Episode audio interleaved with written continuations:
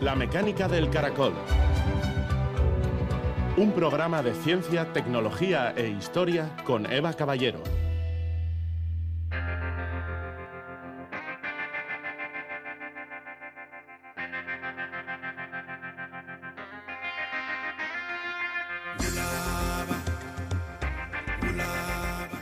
La evolución humana es una realidad que supera la ficción, una historia apasionante en la que pasa de todo, peligros, fieras, sacrificio, heroísmo, climas extremos, amor y violencia. Juan Luis Arzuaga, paleontólogo. Gabón, la evolución humana es el objeto de análisis de Juan Ignacio Pérez Iglesias en su libro Primates al este del Edén, en el que repasa los cambios fisiológicos que se dieron en los primates y en el linaje humano por último, para acabar produciendo un Homo sapiens. Con motivo de la publicación del libro, charlamos con Juan Ignacio sobre cuestiones relativas al bipedismo, al desarrollo del cerebro, a la alimentación, a la capacidad de crear herramientas, a los cambios morfológicos que se dieron a lo largo de varios millones de años, hasta producir un ser con piernas largas, apto para caminatas, que cocina y con unas habilidades cognitivas que le llevaron a extenderse por todo el mundo.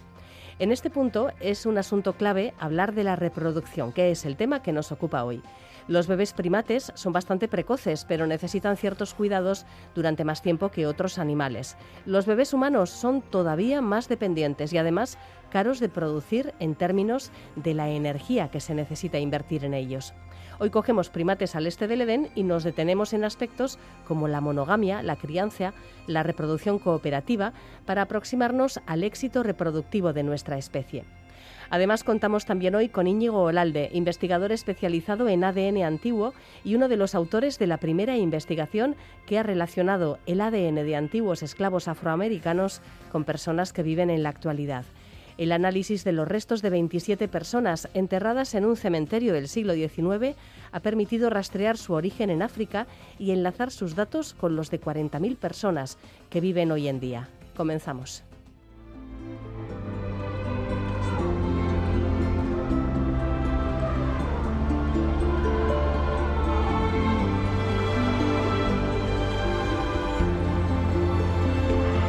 Biológica, con Juan Ignacio Pérez Iglesias.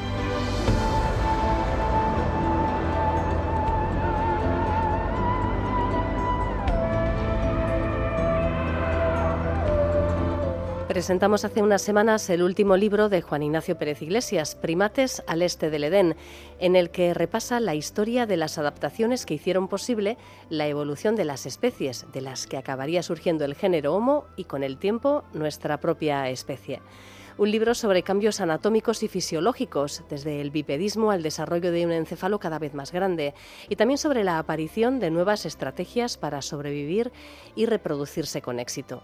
Dice en este sentido Juan Ignacio en las últimas páginas que la colaboración es un elemento fundamental del funcionamiento de los grupos humanos y que es lo que ha facilitado la expansión de nuestra especie por todo el planeta y su propia evolución cultural. Tras la presentación general del libro, que podéis recuperar, por cierto, en nuestra página web eitv.eus barra la mecánica del caracol, hoy nos vamos a centrar en uno de los puntales sobre los que se asienta precisamente el carácter cooperativo del ser humano.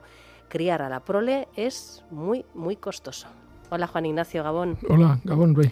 Juan Ignacio es catedrático de Fisiología Animal en la Universidad del País Vasco, director de la Cátedra de Cultura Científica y Primates al Este del Edén, el organismo humano a la luz de su evolución, es su último libro. Pues lo que decía Juan Ignacio, producir un bebé y amamantarlo, mm, la crianza en estos primeros años, es costoso en tiempo y en energía. Y hay cálculos incluso que permiten saber hasta cuánto lo es, ¿no? Sí, sabemos cuánto cuesta eh, producir un bebé, por decirlo de una forma eh, así, un, tanto grosera, ¿no? Sabemos lo que cuesta, en primer lugar, eh, mantenerlo en el seno materno y luego sabemos cuánto cuesta mantenerlo mamando. Y por cierto, en promedio es bastante parecido si hacemos las cuentas en términos de gasto diario, de gasto de energía diario. Cuando se encuentra dentro del seno materno un feto, primero un embrión, luego un feto, hay costes muy diversos eh, y probablemente no somos muy conscientes de ellos. Quizás las madres que han tenido la experiencia de un embarazo sí lo sean más conscientes, pero en general quienes no han tenido esa experiencia eh, probablemente son menos. ¿no? Eh, y ahora, ahora me, explico por qué digo esto. Bueno, por un lado hay, hay una evidencia que no sorprende a nadie. Evidentemente, construir tejido nuevo y, producir un, bebé, al fin y al cabo, consiste en, producir tejido nuevo, eh, tiene un gasto, que es el gasto de los materiales que hay, con los que hay que construir ese bebé. ¿no? Eh, pero este no es el único gasto, hay otro gasto adicional, que es el gasto eh, metabólico, esto es de la propia actividad metabólica de la madre, orientado a que el bebé sea construido con esos materiales. Eso hay que proporcionárselo, se le proporciona a través de la placenta, pero esas sustancias han sido procesadas, han sido primero ingeridas, luego han sido asimiladas, en fin, muchas veces han sido transformadas, finalmente son llevadas hasta, hasta el bebé. ¿no? Y luego hay otro gasto añadido, porque de, un bebé que va dentro del, útero materno, eh, la madre se percata aunque solo sea eh, por lo que pesa y por el volumen, pues de que tiene que hacer más esfuerzo al, desplazarse, además le desplaza el centro de gravedad, con lo cual hay ahí toda una, serie de señales que, informan a la madre y, en ocasiones a los demás de que hay un esfuerzo añadido. Pero es que además eh, hay eh, otro elemento, que es el propio metabolismo del bebé. El bebé tiene un metabolismo, el bebé está procesando material permanentemente eh, y tiene un gasto energético muy alto porque, eh, claro, aunque no se mueve, porque, bueno, se mueve, se mueve ligeramente, pero no se desplaza, ¿no? no mm, pero, eh, claro, al ser un organismo de pequeño tamaño, su tasa metabólica es muy alta, o sea, su gasto de energía por unidad de masa es muy alto. hay una relación entre el tamaño y el metabolismo, de manera que los animales más grandes, los individuos más grandes, tienen por unidad de masa tienen un menor gasto eh, y los más pequeños tienen un mayor gasto. Un ratón tiene un metabolismo mucho más intenso que un elefante, por decirlo eh, con una eh, imagen clara. ¿no? Bueno, un bebé tiene un gasto metabólico, en principio, el gasto mm, basal, lo que llamamos el gasto basal básico, más alto que un adulto. Es cierto que en parte no llega a ser demasiado alto en total, porque al no desplazarse eso no lo gasta, pero en todo caso es mucho gasto. Y el, total eh, de gasto en, de un embarazo eh, es del orden, está estimado en eh, del orden de 77.000 calorías. 77.000 calorías. Y esto quiere decir que viene a gastar una madre gestante durante el embarazo, viene a gastar del orden de 290 calorías, kilocalorías por día. Digo lo de kilocalorías porque la mayor parte de la gente utiliza el término caloría cuando quiere, cuando lo que se quiere decir es es kilocaloría, eh, es, una cuestión de cómo se computan en alimentación eh, las calorías. Eh, para que nos hagamos una idea de lo que significa esto, 290 kilocalorías diarias durante el embarazo, pues es un, porcentaje que puede ser el 25% aproximadamente del, gasto metabólico basal de la madre. El gasto metabólico basal, el gasto metabólico en reposo, de, una mujer de, pongamos, 50 kilos, es del orden de 1.200 calorías, eh, kilocalorías diarias. 1.200. Por lo tanto, eh, esta es una mujer no embarazada, vamos a decir. Eh, una mujer embarazada en promedio para todos los nueve meses del embarazo, las 32 semanas del embarazo, son 290 kilocalorías. Claro, esto se le añade a las 1.200, de manera que una mujer embarazada, simplemente por estar allí, embarazada, tiene un gasto de 1.500 kilocalorías pero es un porcentaje del propio gasto altísimo. Eh, es verdad que eh, eh, cuando desarrolla una actividad normal hay que añadir a esto otros aproximadamente otras 300 kilocalorías diarias. Entonces, una madre que hace actividades más o menos normales, en total está gastando mm, del orden de 1.800, 1.900 kilocalorías diarias y, y, entonces estas 300 del embarazo es una cantidad, un porcentaje muy significativo. ¿no?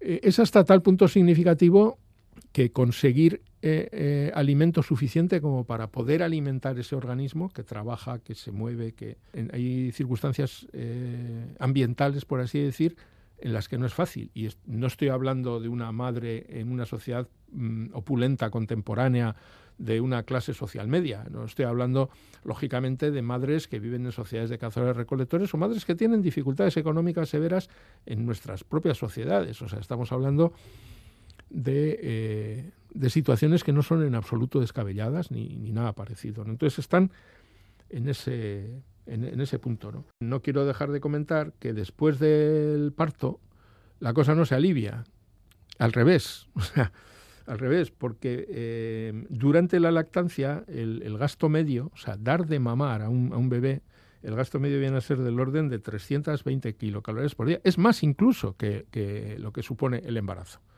Eh, porque claro, ya estamos hablando de un bebé que demanda más energía, que además se mueve, o sea, ya ahora sí, y, la lactancia, además, eh, en nuestras sociedades puede ser más breve, pero en las sociedades cazadoras recolectoras estamos hablando de tres años. O sea, el destete se produce al cabo de tres años. Que esta, por cierto, es una clave del éxito biológico comparativo de nuestra especie, porque el resto de, homínidos tienen lactancias más breves. O sea, el destete se produce antes, salvo en los bonobos, que también tiene tres años. Pero claro, estamos hablando de que un, animal como un chimpancé, por ejemplo, tiene tres, tres y medio años, creo recordar que es, y, un gorila más incluso. O sea, es decir, que tienen, eh, las crías las tienen más eh, separadas unas de otras. O sea, es que una de las innovaciones de la especie humana es precisamente, una de las razones del éxito biológico es precisamente que las madres humanas han sido capaces de producir más bebés en menos tiempo.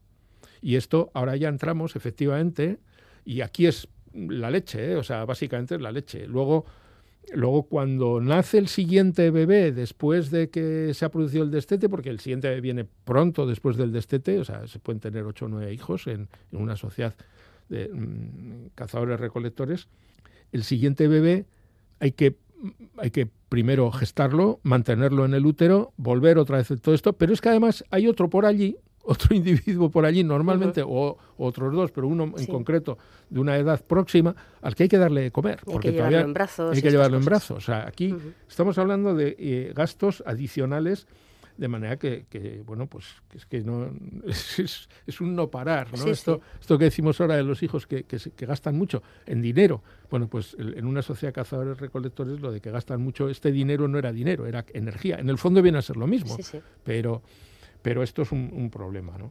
De manera, y aquí llegamos a, un punto importante, en una sociedad cazadora-recolectora en el pasado y, bueno, y en el presente, evidentemente, pero bueno, estamos hablando de evolución, con lo cual tenemos que, pensar que una mujer necesitaría ayuda adicional para cubrir sus necesidades de alimento y esto es una, una de las hipótesis que puede haber sobre la mesa para explicar el origen de la monogamia, de, del hecho de que una pareja o el padre de la criatura pues aportase su trabajo para favorecer la crianza. Entonces aquí, este es uno de los elementos que se ha utilizado mm, para teorizar acerca de, bueno, eh, claro, si una mujer en estas condiciones tiene estas demandas metabólicas, eh, ¿de dónde sale toda esta energía? ¿no? Eh, y hay, cuentas, aquí también hay que decir que dentro de la literatura científica uno se encuentra con, con variedad de, opiniones. Hay quien dice, no, con lo que recolecta una mujer es suficiente eh, otros te dicen ni hablar. Depende de las circunstancias. Hay circunstancias, en, o sea, en, puede ser suficiente,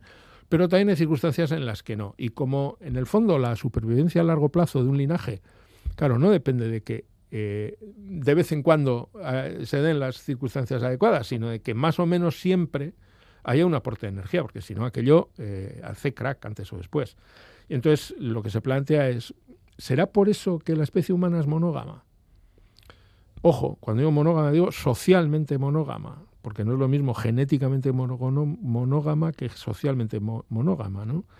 Bueno, pues hay quien opina que sí, eh, pero pero es muy, pero es muy, este es un tema muy controvertido, ¿no? Hay quien opina que la monogamia se ha seleccionado precisamente porque, de la misma forma que los chimpancés, las madres chimpancés se las arreglan ellas, ellas solas para, para producir sus bebés, y, y los, los, padres ni saben Mm, quiénes son sus hijos, ni se enteran ni les importa prácticamente. Eh, en, en, el caso de la especie humana, claro, si, si no se garantiza que el bebé sale adelante, eh, el linaje desaparece. Por lo tanto, si no ha desaparecido el linaje es porque ha habido un aporte de energía suficiente. Y eso quiere decir que alguien ha colaborado. ¿no? Entonces se plantea, bueno, pues a lo mejor es el padre. Y el padre, en virtud de qué mecanismo, bueno, pues si se unas sociedades que probablemente originalmente eran parecidas a los chimpancés, ¿no? que, son promiscuos, o sea, que viven en grupos promiscuos donde eh, la práctica el sexo no, no, no, se monopoliza entre, entre dos, dos, individuos, sino que todos tienen sexo con todos, por así decir, ¿no? o pueden tenerlo. Normalmente el que está arriba en la jerarquía más y el que está abajo menos, pues esto es eh, eh, ley de vida en el mundo chimpancé.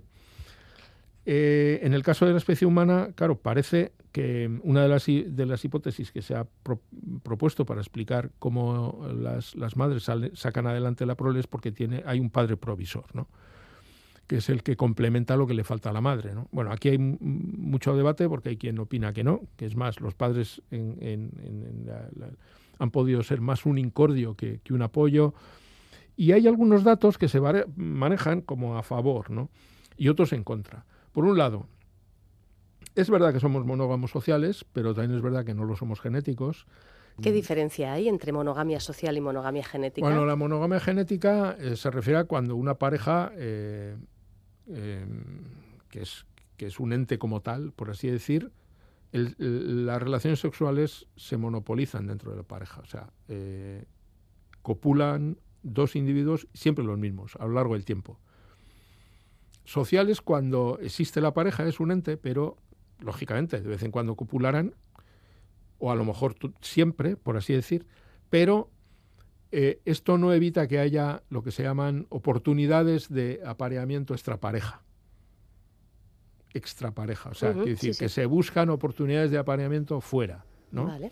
Esto está muy extendido, por ejemplo, en las aves. Las aves son monógamas, pero son monógamas sociales. Eh, genéticamente hay, hay, muchos, hay muchos casos documentados en los que tanto el macho como la hembra buscan oportunidades de apareamiento fuera de la pareja. ¿Por qué? Normalmente porque esto aporta diversidad y a lo mejor el macho para una hembra, el macho puede no ser genéticamente, el macho de la pareja social puede no ser genéticamente el mejor del mundo y entonces se busca aparearse con, un macho que pueda tener eh, más valor genético. Esto es la teoría, ¿eh? ojo, yo es lo que leo. no, es mi campo. Eh, en el caso de la especie humana hay, hay algunos datos, por ejemplo, que, han recabado los psicólogos, ¿no? O sea, de que cuando se hacen encuestas para ver esto, se lo he leído a un psicólogo muy, conocido, Paul Bloom, que es, un tipo al que, me gusta mucho leer, que, que cuando se, se pregunta a, hombres y mujeres eh, cuántas parejas quieren tener en un periodo posterior, cuántas, con cuántas querrían aparearse, aparearse no, no con ánimo reproductivo, lógicamente, simplemente con, el ánimo de tener relaciones sexuales. Los hombres normalmente desean tener en promedio dos parejas sexuales en el próximo mes. Esta es la media. Y las mujeres una, en el próximo mes. ¿eh? Ahora, cuando se les pregunta para la próxima década, los hombres responden que querrían tener una media de seis parejas, o sea, querrían tener eh, rollos con seis, seis, mujeres. En principio esto está pensado en eh, parejas heterosexuales. Y las mujeres dos. O sea, hay como menos, por parte de las mujeres, menos interés en Unas perspectivas totalmente diferentes. Muy diferentes. esto, esto, en fin, esto dará, habrá oyentes que pensarán que esto tiene, explica muchas cosas, ¿no? Pero, no vamos a entrar aquí en, no, no, no, es nuestro jardín. Porque no, es nuestro jardín, efectivamente. Entonces, bueno, eh, es verdad que en el mundo la mayor parte de las sociedades son monógamas, sociales, pero también es verdad que eh, es la forma, es el, modo familiar que, por el que han optado las religiones dominantes, las, las, que han tenido más éxito, lo cual, por cierto, probablemente no, o sea, no sean eh, sucesos independientes. Y la gran excepción es el Islam, donde está permitida la poliginia eh, que es un, varón con varias eh, mujeres, ¿no? Pero, pero bueno, está permitida, pero realmente eh, en la práctica no está tan extendida. O sea, entonces, bueno, este es un, de, los, de los datos que hay, ¿no? a favor de esto. Pero hay quien hay, hay, opiniones discrepantes con esta. Yo no, no, creo que nos podemos liar con todas, ¿no? Pero a mí me, resulta atractivo lo que, lo que proponen, o sea, información basada en la anatomía de los genitales, ¿no? Esto se ha utilizado como, como criterio, sí.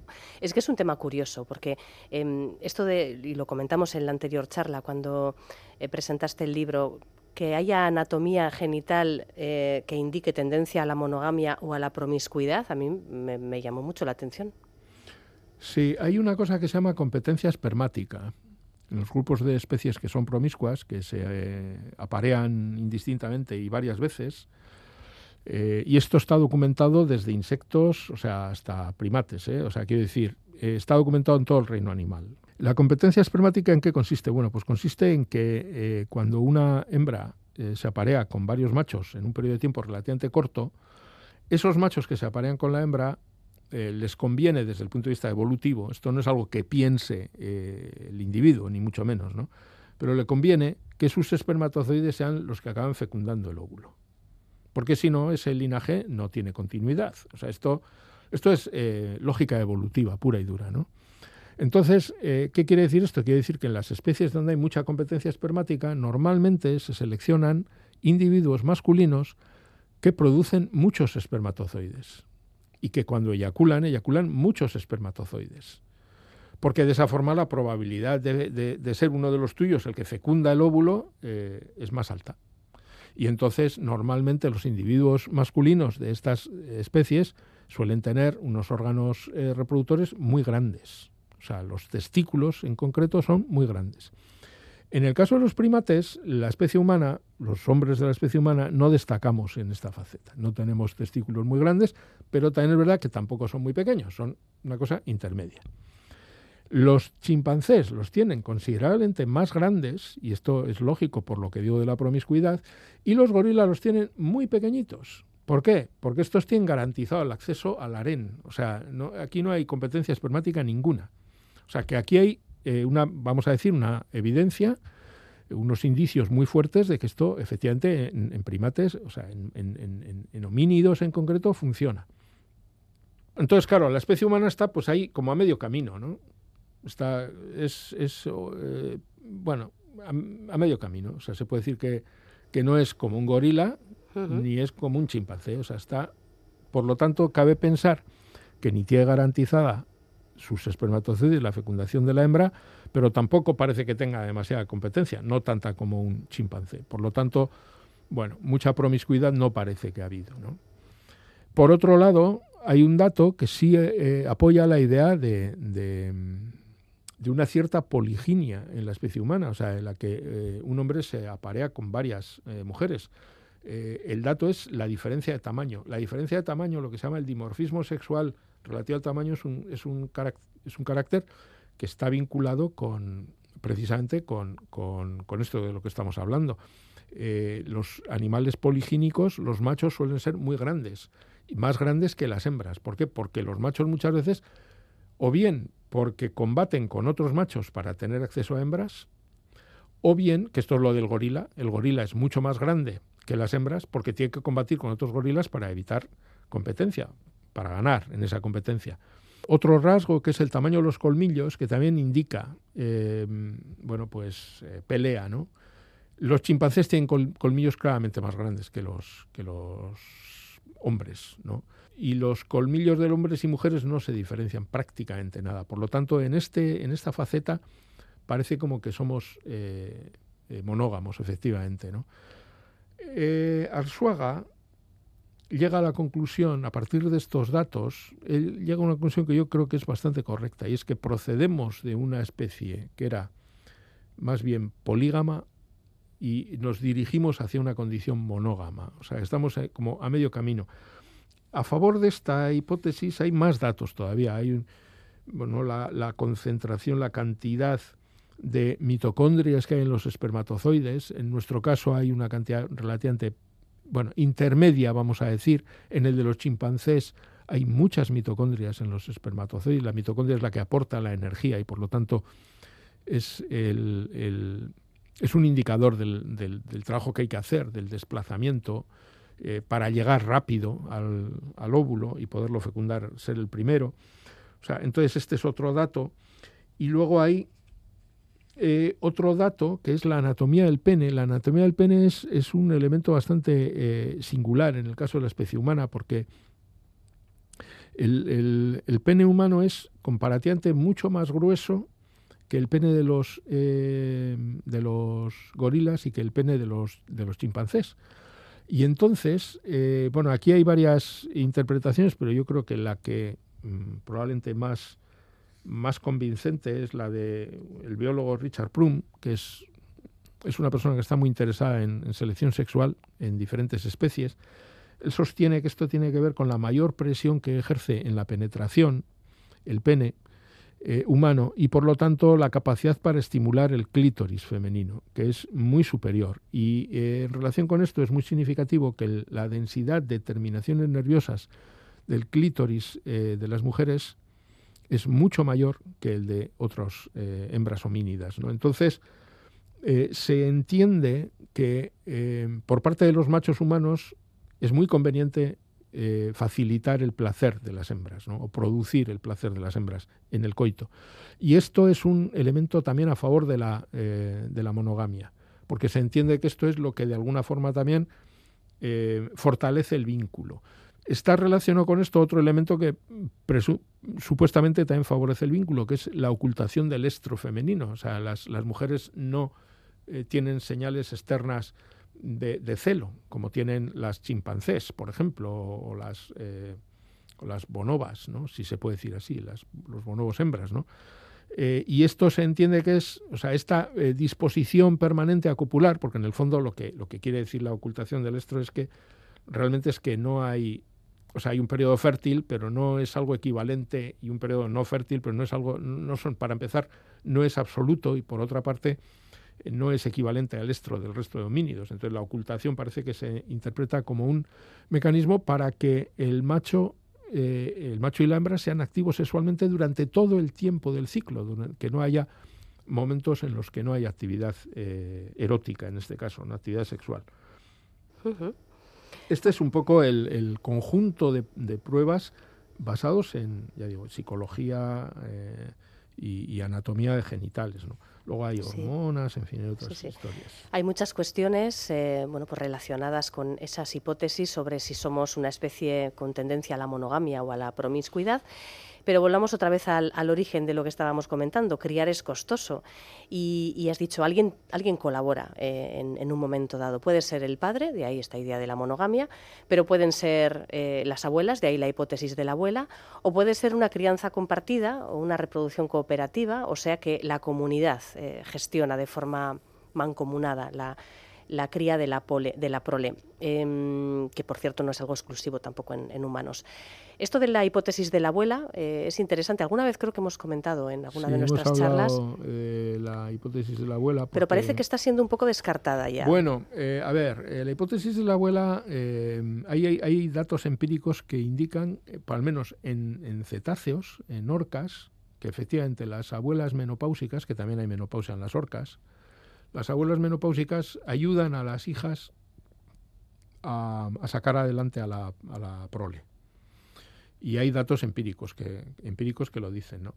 El mismo, la misma hipótesis se ha eh, propuesto para la especie humana, pero, la especie humana tiene un problema, y es que eh, durante los millones de años eh, o centenares de miles de años en que evolucionó todo esto, en que estas cuestiones se fueron conformando, mm, casi nadie llegaba a la menopausia. O sea, eran muy pocas, porque, bueno, de entrada la, había mucha mortalidad infantil y es verdad que una vez superada la mortalidad infantil, luego ya la gente en general tendía a vivir más, pero incluso así era una fracción muy pequeña de la, de la población la que superaba la menopausia en el caso de las mujeres, con lo cual eh, esto eh, quita importancia cuantitativa al fenómeno. No lo anula, ¿eh? O sea, puede, puede que, a pesar de todo, sí sea un elemento, un factor que favorece el linaje de esas abuelas. O sea, esto, eh, porque además probablemente si es un rasgo que se hereda, la longevidad, por ejemplo, y se hereda la longevidad, es un rasgo heredable, probablemente sí, los linajes más longevos eh, sí tenían eh, ese efecto, además de garantizar mejor la, supervivencia de las crías. ¿no? Por lo tanto, ese dato es favorable. Pero también es cierto que hace bien poco se ha descrito en chimpancés menopausia. Eh, y no parece que en el caso de las hembras de chimpancé, que esto no se había descrito previamente, se pensaba que era un rasgo dentro de los homínidos humano, ¿no? Eh, pero no parece que en este caso esto dé lugar a una mm, mejor eh, crianza, por así decir. ¿no? Entonces, esto ahora arroja dudas sobre, sobre la hipótesis de la abuela. Sí. Eh, yo creo recordar que le leía a Bermúdez de Castro que él no estaba de acuerdo porque decía que entre otras cosas los hombres, los abuelos también ayudan, ¿no? O sea, eh, es, es, una hipótesis que está ahí. Yo creo que no debemos descartarla, o sea, que probablemente ha contribuido, pero bueno, has citado el grupo y yo sí creo que la crianza cooperativa es un elemento, es lo más significativo. Sí, es que que las abuelas ayuden y evidentemente los padres de las criaturas o las parejas de las mujeres embarazadas no quita para que, para que fuera una, una labor mucho más general. ¿no? Eh, pueden colaborar las abuelas, eh, los, los, padres de las criaturas, los hermanos y hermanas de la mujer gestante y en realidad todo hijo de vecino que está en la misma circunstancia. Mujeres embarazadas que se ayudan entre sí también, por ejemplo. Efectivamente. El, y no es el único caso de cooperación documentado, porque, por ejemplo, la caza, en muchos de estos grupos humanos, la caza tiene una actividad eh, colaborativa, porque un único cazador no, no es suficiente y porque, o sea, no garantiza un suministro permanente y seguro de, de alimento. ¿no? Entonces, el hecho de que sea un, eh, ya haya unos, eh, unas pautas de colaboración indica que probablemente la colaboración es un elemento que luego también tiene, luego o incluso desde el primer momento, tiene mucha importancia de cara a la crianza. ¿no? Ah, hemos hablado, eso es, del, del, padre, hemos hablado de la abuela, hemos, has comentado otras eh, mujeres eh, embarazadas, pero en general la aldea, porque si es una unidad que, que colabora, colabora a todos los efectos, también a este. Entonces, ahí puede haber unos eh, determinados periodos en los que toda la aldea ayuda a que una madre saque adelante una, unas criaturas que a lo mejor lo tienen más difícil por alguna razón, pongamos por caso, porque han perdido el padre, o porque el padre no eh, aporta lo suficiente, por las razones que sean. ¿no? Y yo no dejo de pensar cuando veo estas cosas, eh, cuando leo estas cosas también, como hace muchos años las madres bajaban a, pastorear a los críos en la calle y estaban allí dos o tres madres que igual estaban haciendo punto y otras madres iban a hacer la compra mientras tanto, de manera que unas se quedan al cargo Eso de las lo otras. Lo seguimos haciendo, Juan Ignacio. ¿eh? Seguro, sí, sí. Lo que pasa es que yo ya tengo y, esto y muy atrás. Y menos mal, porque si Sí. no, no hubiéramos sobrevivido muchas Bueno, veces. esto lo hacen los, los, los cachalotes también. Las, las madres de cachalote, cuando bajan a cazar ellas, se quedan otras cachalotes, hembras, eh, cuidando a la cría, ¿no? Y las protegen a las crías de los ataques de las orcas, precisamente. O sea, es Ahora, esto de que... Cierto es que la novedad con respecto a hace unos años, quizás a tu infancia o a la mía, es que ahora en esa, en esa colaboración eh, hay también hombres. Antes eran sobre todo mujeres y ahora es un poco, un poco de todo.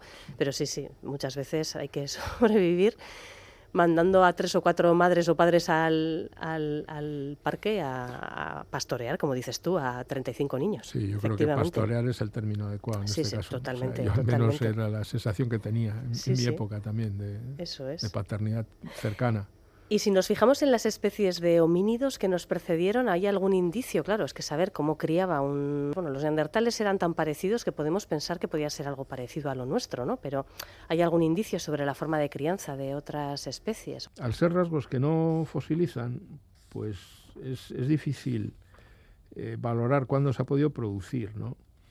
Eh, porque hay un- la antropóloga Sarah Hardy, Blaffer, Blaffer Hardy, ella cree, por ejemplo, que Homo ergaster hace 1.800.000 años, pues ya hay cuidado, lo que se llama cuidado a lo parental. A lo parental quiere decir que hay otros padres, por así decir, que cuidan, ¿no?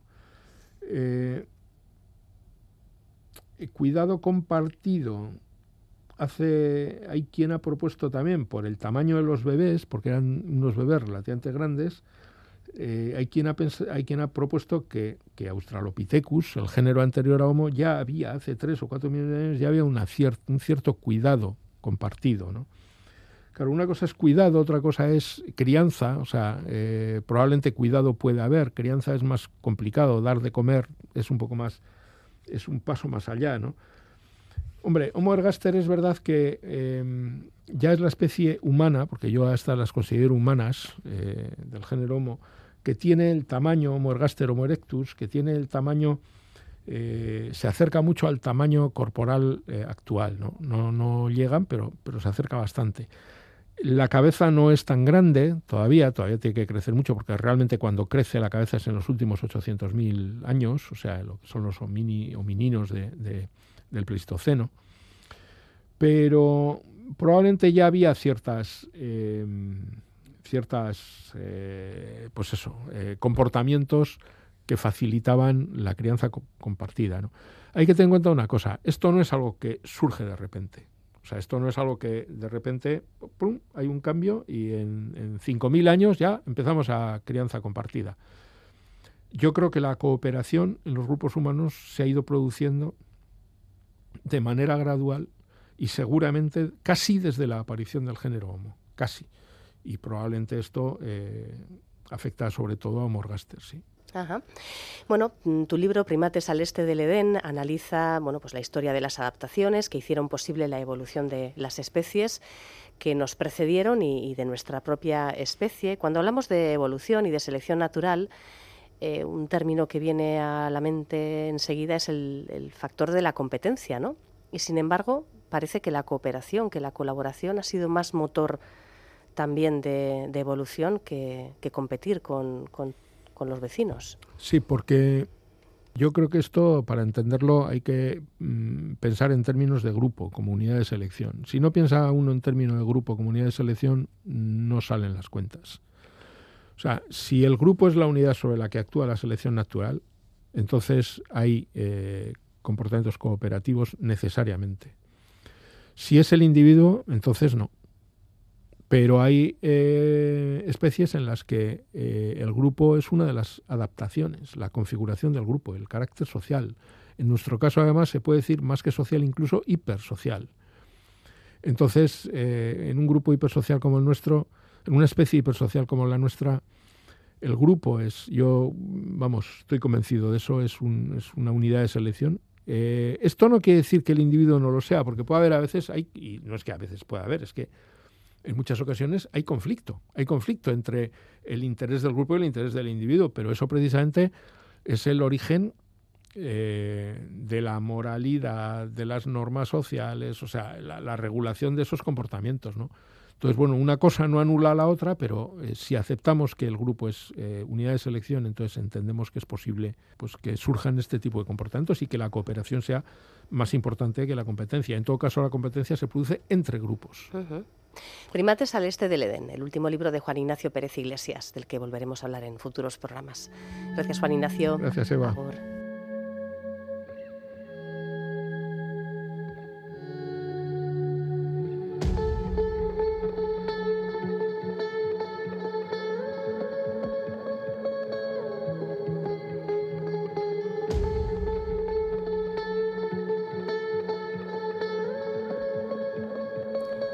Nuestro siguiente invitado es Íñigo Olalde, investigador Ramón y Cajal e Iker Vasque en el grupo Biomix de, la Universidad del País Vasco, un grupo en el que, entre otras líneas de investigación, realizan estudios de genética de poblaciones y genética forense a partir del análisis de ADN antiguo. Un trabajo en el que ha participado analizó ADN de 27 personas enterradas en el cementerio afroamericano de Catoctin, en Maryland, en Estados Unidos. Junto al cementerio había un horno de fundición de hierro que empezó a funcionar en la época de la Guerra de la Independencia y allí recurrían en principio a mano de obra de africanos y afroamericanos esclavizados, hasta que ya a finales de la década de 1840, cuando el propietario comenzó a contratar trabajadores entre los inmigrantes europeos, pues el, el tipo de población y desde luego el tipo de población ahí enterrada cambió. Los datos se compararon con los de más de 9 millones de individuos contemporáneos para descubrir conexiones, líneas de descendencia y orígenes geográficos compartidos, lo que hace que esta investigación sea realmente singular. Íñigo Olalde, ¿qué tal, Gabón? Gabón. ¿Cómo surgió la idea de realizar este estudio en el que participaron investigadores del Museo Nacional de Historia Natural, el Smithsonian, la Universidad de Harvard, una fundación histórica de Catoctin, de este, de este lugar, una sociedad de estudios históricos de este lugar, y una empresa de servicios de genómica personalizada de estos que, que hacen rastreos genéticos ¿no? y genealógicos. Es, es, un grupo de actores bastante singular unido en esta tarea común. Entonces, ¿cómo surge la idea? Sí, pues es, es muy curioso porque el estudio surge de la misma eh, sociedad histórica que son las comunidades de afroamericanos que viven actualmente alrededor de este horno de fundición las que pues un afán de intentar reconstruir ¿no? un poco la historia de los que trabajaron, de los esclavos que trabajaron allí, que quizás son sus, sus ancestros o quizás no, pero es un poco pues eso. Su idea era eh, traer un poco a la vida a toda esa gente que trabajó en, el horno y, fue de ellos de los que partió la idea de, este estudio. Ellos ya habían hecho bastantes investigaciones genealógicas a través de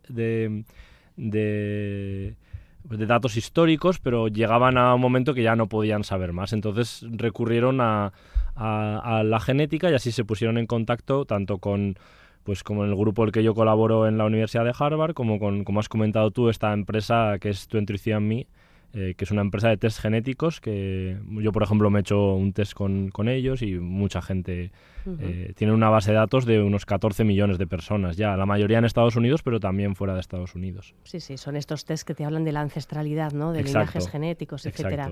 Bueno, algo realmente curioso. Bueno, se han unido diferentes disciplinas, por tanto, desde la investigación histórica y genealógica al análisis de ADN, que es lo tuyo.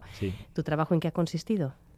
Pues mi trabajo principal fue eh, establecer las, las, relaciones de parentesco entre los, eh, las personas recuperadas en este cementerio. Lo que hicimos fue recuperar ADN y analizarlo de estas, pues de unas 27 personas, eran eh, esclavos afroamericanos que trabajaban en, el, en este horno y, y, eran enterrados en un, en un cementerio al lado del horno. Entonces, pues fue estudiar todas las relaciones familiares entre ellos. Bueno, mm, ¿y qué, ¿y qué resultados obtuvisteis? Porque sí que se encontró algún tipo de parentesco ¿no? entre los individuos. Sí, encontramos hasta cinco familias. No todos estaban relacionados, había un grupo que no, no tenían al menos relaciones cercanas con los demás, pero luego había cinco familias. Y es curioso porque básicamente se componían con madres y sus, y sus hijos. No encontrábamos a los padres. Los registros históricos, los censos que había en Estados Unidos antes de la evolución de la esclavitud en 1863, pues no aportan gran información para la investigación genealógica de esta población afroamericana. ¿De dónde proceden los datos modernos que habéis utilizado? Eh, estos datos modernos son esta base de datos que, como he dicho, eh, de tu en mí, que tiene 14 millones de personas y, tú puedes, cuando haces el test y te dan los resultados, puedes elegir si quieres que tus datos se usen para participar en investigaciones. Y hay alrededor de unos 9 millones han dado el ok, entonces pues se comparó el ADN de estos eh, de estas personas recuperadas en ese cementerio con esta base de datos de 9 millones de personas que viven en la, en la actualidad. Y se encontraron vínculos genéticos con ni más ni menos que 40.000 personas. Ahora, esto no significa ni mucho menos que esas personas sean descendientes de los individuos analizados. Se ha encontrado vínculo genético. ¿Esto qué significa? Bueno, esto significa que tienen, eh, que comparten al menos un segmento largo de ADN que quiere decir que proviene de un ancestro común.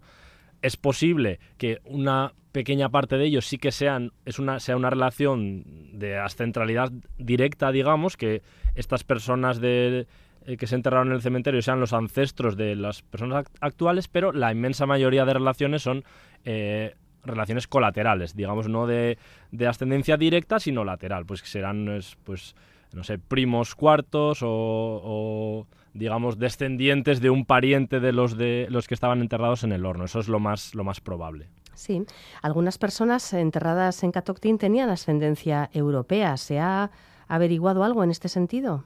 Sí, pues básicamente tienen ascendencia europea por vía paterna, lo cual más o menos ya, ya preveíamos, porque se sabe que em, las relaciones que había eh, entre los esclavos y, los dueños de las plantaciones, pues eran básicamente los hombres que a través de relaciones forzosas eh, se reproducían a veces con las mujeres eh, eh, esclavas africanas. Entonces tiene sentido que la ascendencia europea esté por vía paterna y no por vía materna. Eso ya se sabía bastante y también hemos podido trazar que viene básicamente la ancestría europea de Gran Bretaña e Irlanda, lo cual también tiene sentido por, por lo que sabemos de por toda ¿no? la historia de, cómo se forman los Estados Unidos. Esto también quizás nos da alguna pista de por qué las familias enterradas son madre e hijos y no hay padres a la vista, quizás. Sí, eh, no se sabe. Probablemente igual los hombres o, eh, fueron enterrados en otro, en otro cementerio que no se ha descubierto, porque hay que recordar que este cementerio se descubrió por casualidad cuando estaban, como pasa mucho de hecho, cuando estaban construyendo una, una autopista. Entonces salió y lo tuvieron que excavar porque se lo iba a llevar por delante la, autopista. Entonces probablemente los hombres estén en otro, en otro lugar enterrados. Bueno, este es el primer trabajo que vincula la tecnología del ADN antiguo con una base de datos de pruebas de ascendencia personal esta, esta empresa de servicios de genómica personalizada que hemos mencionado. Además, eh, este estudio ha revelado pues, más información, por ejemplo, sobre el origen geográfico de, estos de estas 27 personas. ¿Se ha podido rastrear más o menos eh, de qué lugar procedían sus ancestros africanos? Sí, de igual manera que se ha hecho con los ancestros europeos, se ha hecho con los ancestros africanos y, se ha visto que tienen muchas conexiones pues con eh, por un lado, las poblaciones de la zona de Senegal actual, que es la zona, digamos, más cercana a América que hay en África, y luego también en la zona del Congo y Angola. Lo que también coincide bien con los, eh, con los registros, que son muy parciales, pero hay algunos registros que saben un poco de dónde salían los barcos de esclavos desde África a Estados Unidos, y más o menos coinciden un poco con estas dos zonas que nosotros detectamos eh, el mayor grado de similitud de estos enterrados en el, en el cementerio de Catoctin con los entre todas las poblaciones africanas. Sí, sí. Un estudio que ahonda en la comprensión del impacto de la esclavitud, em, también de, de, la situación de sus descendientes, en fin, de una comunidad que poco a poco va reivindicando el, conocer su pasado, ¿no? Y, de esta forma la tecnología se alía en su favor. Pero es que además eh, hay incluso algún detalle relacionado con la salud. Eh, se ha podido también determinar alguna condición genética relacionada con, salud, enfermedad. Sí, claro, hay enfermedades genéticas que nosotros podemos ver con, los datos que nosotros eh, estudiamos. Y hay, por ejemplo, la, la anemia falciforme, que es una, una condición que es bastante común en poblaciones africanas, también estaba en algunos eh, individuos de Catoctin. En, se cree, y se, se sabe con bastante certeza que esta mutación está en alta proporción en África porque da una protección a la malaria. O sea, ha sido por selección natural en, en las poblaciones africanas muy expuestas a la malaria, tienen esta mutación que les protege. Y claro, como los individuos de Catoctin descienden de ellas, pues heredado en esas mutaciones, a pesar de que en Estados Unidos no había malaria. Estaba pensando si las personas que, que dan su permiso se, muestran de acuerdo en, que sus datos genéticos formen parte de, investigaciones, luego reciben la información sobre los datos que se han obtenido en esas investigaciones. Esas 40.000 personas a las que se les ha encontrado una especie de relación genética, ¿se les ha comunicado?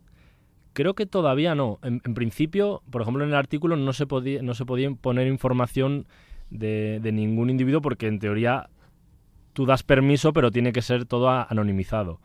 Pero yo creo que se están trabajando y se están viendo posibles soluciones para también informar eh, a los, a los clientes, bueno, tienes, mira, este, tienes un familiar aquí que pertenece a este horno, y no solo en este caso, sino más en general, cada vez más vamos a obtener datos de individuos históricos, también de Europa y de otras regiones, y puede ser interesante también ¿no? que te informen, pues mira, tú tienes, eh, eres un, pariente, pues, la mayoría de veces será muy lejano de, de esta persona, ¿no? Entonces eso probablemente se hará, pero están ahora viendo un poco cómo manejar eso desde un punto de vista ético.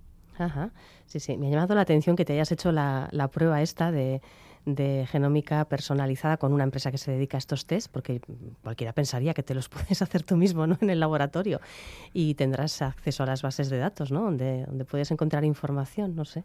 Sí, eh, lo podría haber hecho yo, pero bueno, esto lo hice hace bastantes años porque soy un ah, poco friki de estos temas de la genealogía, entonces... Eh, vale, vale, vale, o sea, yo también, yo seré uno de estos nueve millones que han, que han, que han comparado con los individuos de, del horno, sí.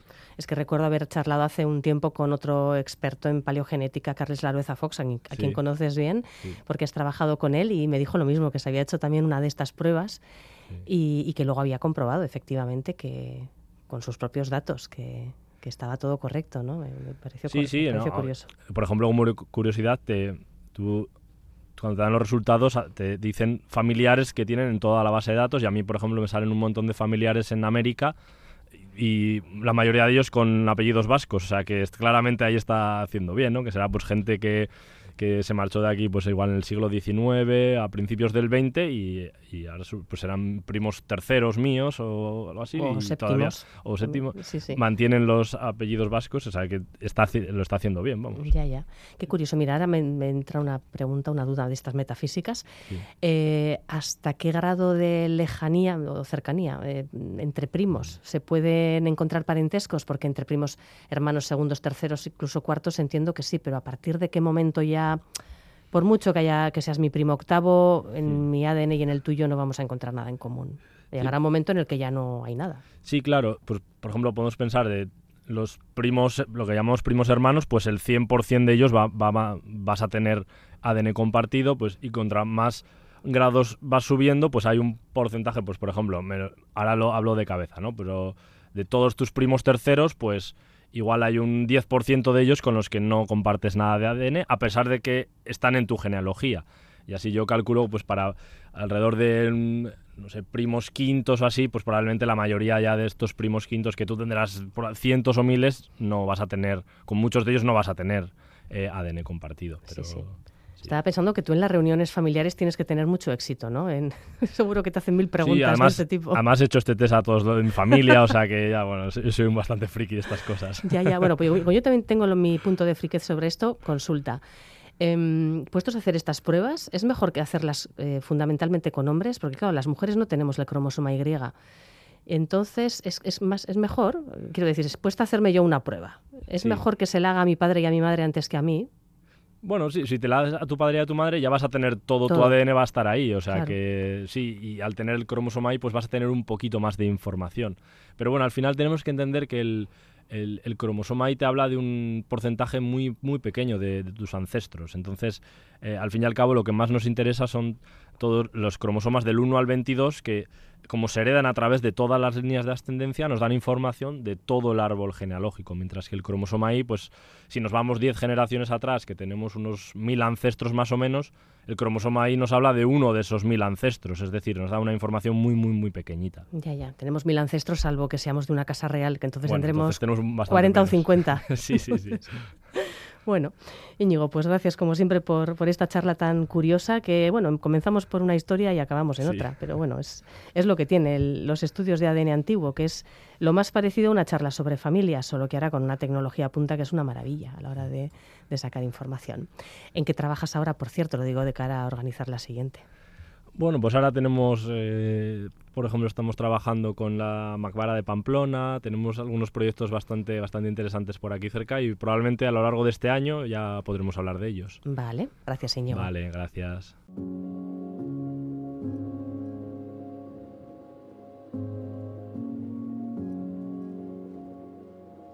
Moving through shadows here in this dark room. Flashing lights glow. Suddenly I see through. Left my